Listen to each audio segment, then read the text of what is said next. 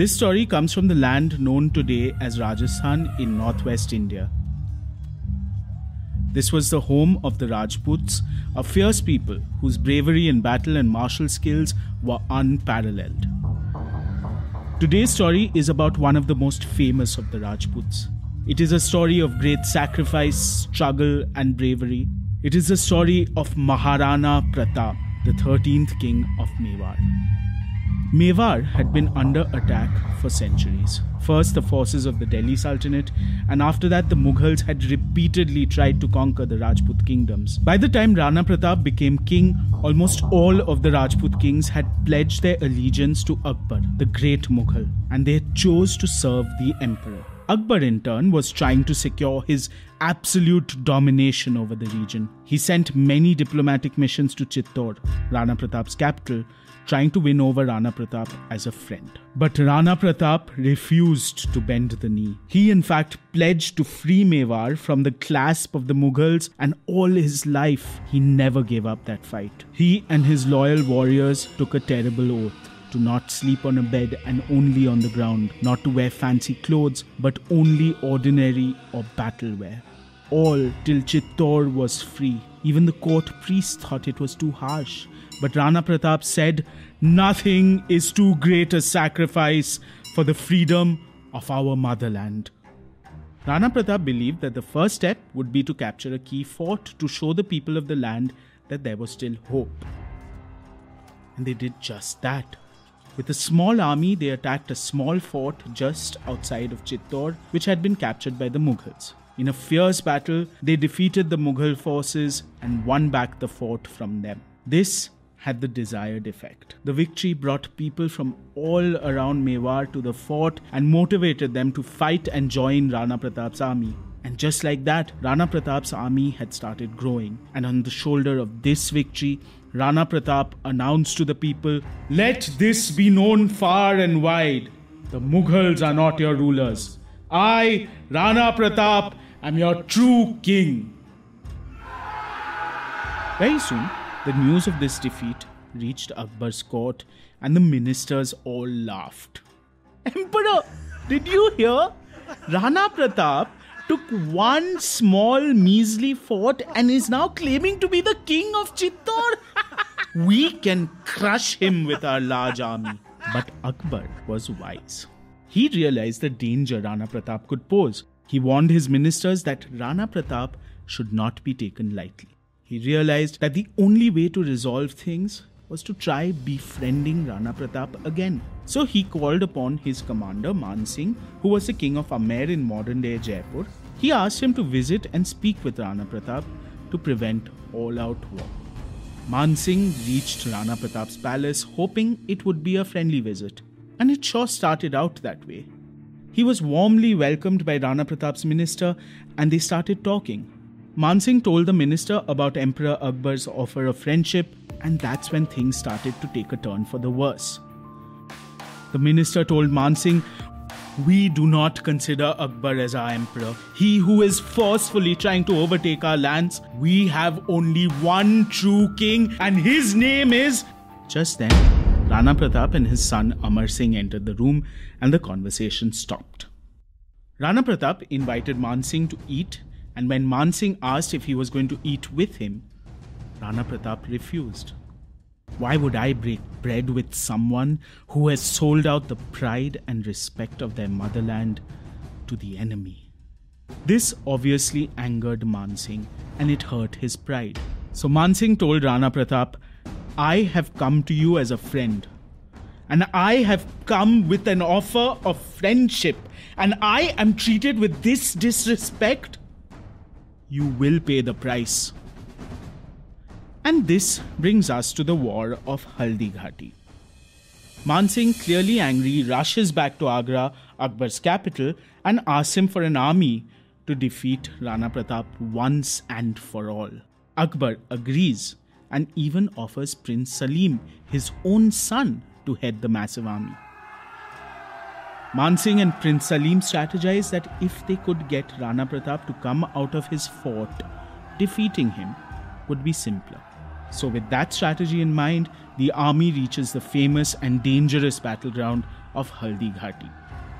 Now, you have to understand that the Mughal army had about 80,000 soldiers, many cannons, and even more guns, while Rana Pratap's army had just 22,000 men, no guns, and no cannons.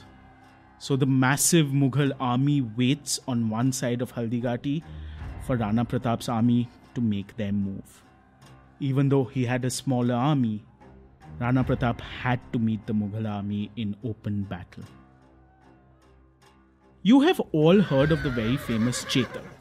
Chetak had been Rana Pratap's constant companion on hunting trips and multiple battles, and he had never let the king down. So, riding Chetak, Rana Pratap and his army march into battle and face the giant Mughal army with courage and valor. And the army fought and fought, but the Mughal army just kept growing and growing until soon Rana Pratap had lost over 15,000 soldiers. The great strategist that he was, Rana Pratap spots Mansingh in the middle of battle. He realizes that if he kills the commander, the Mughal army might lose the will to fight on. So Chetak and he charge Mansingh's elephant and he aims at Mansingh's head with a spear. But to Mansingh's good fortune, the elephant, right at that moment, takes a step in the other direction. And the spear hits the elephant rider instead of Mansingh. To Rana Pratap's dismay, the Mughal soldiers surround him and almost have him captured. At this point, a short distance away stood Mana, Rana Pratap's best friend and loyal general. He saw Rana Pratap's plight and he swung into action. He grabbed Rana Pratap's headgear and started riding off in the opposite direction. The Mughals gave chase, thinking it was Rana Pratap. And it was just about enough time for Chetak to get Rana Pratap to safety. Rana Pratap was quite badly injured, and Chetak took him deep into the forest. A few days later, his family joined him his wife, daughter, and son. This was a hard life for the family. They had to rely on roots, fruits, and whatever little rations they had. Soon, even that was running out, and his children were unable to sustain this life. One day, his beloved daughter fainted. Watching this, for the first time, Rana Pratap considers that offer of friendship from Akbar. So Rana Pratap writes Akbar a letter offering his loyalty as a vassal to the Mughal emperor. And of course, this absolutely delights Akbar's court. Everyone rejoices, all but one.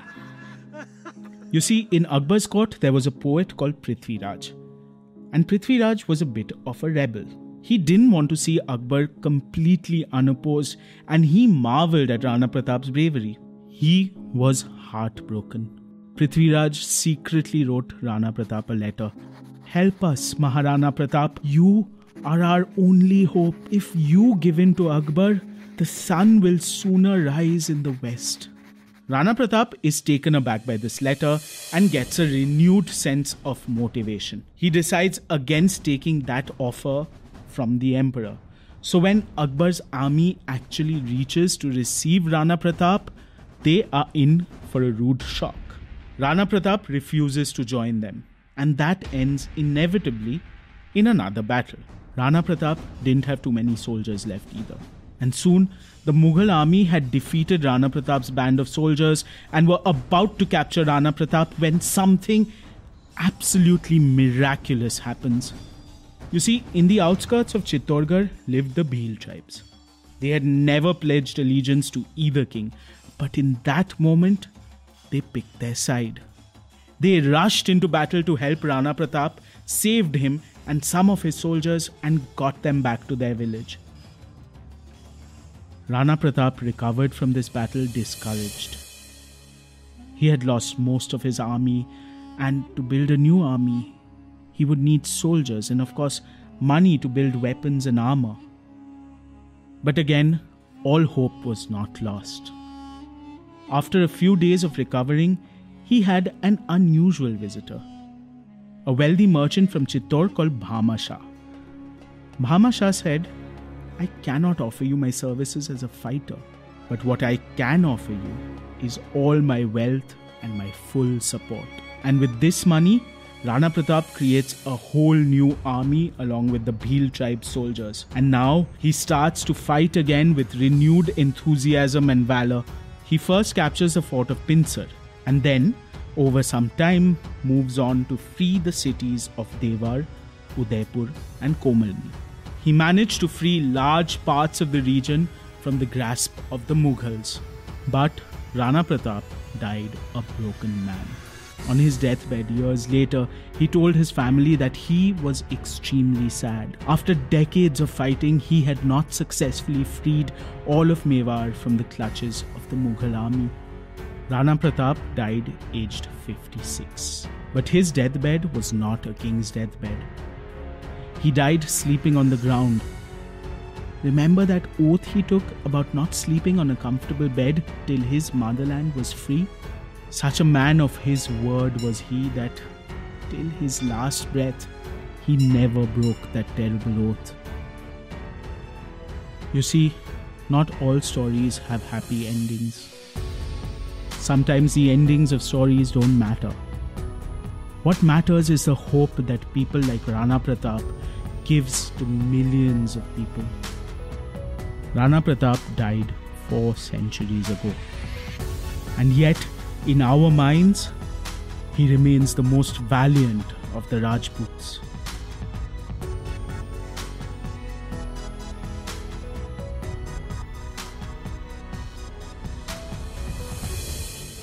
This video was adapted from the Amar comic Rana Pratap. If you liked it, click on the button above to buy this or any other Amar comic. And of course, remember to like and share and subscribe for many incredible stories from Amar Chitrakatha, India's greatest storyteller.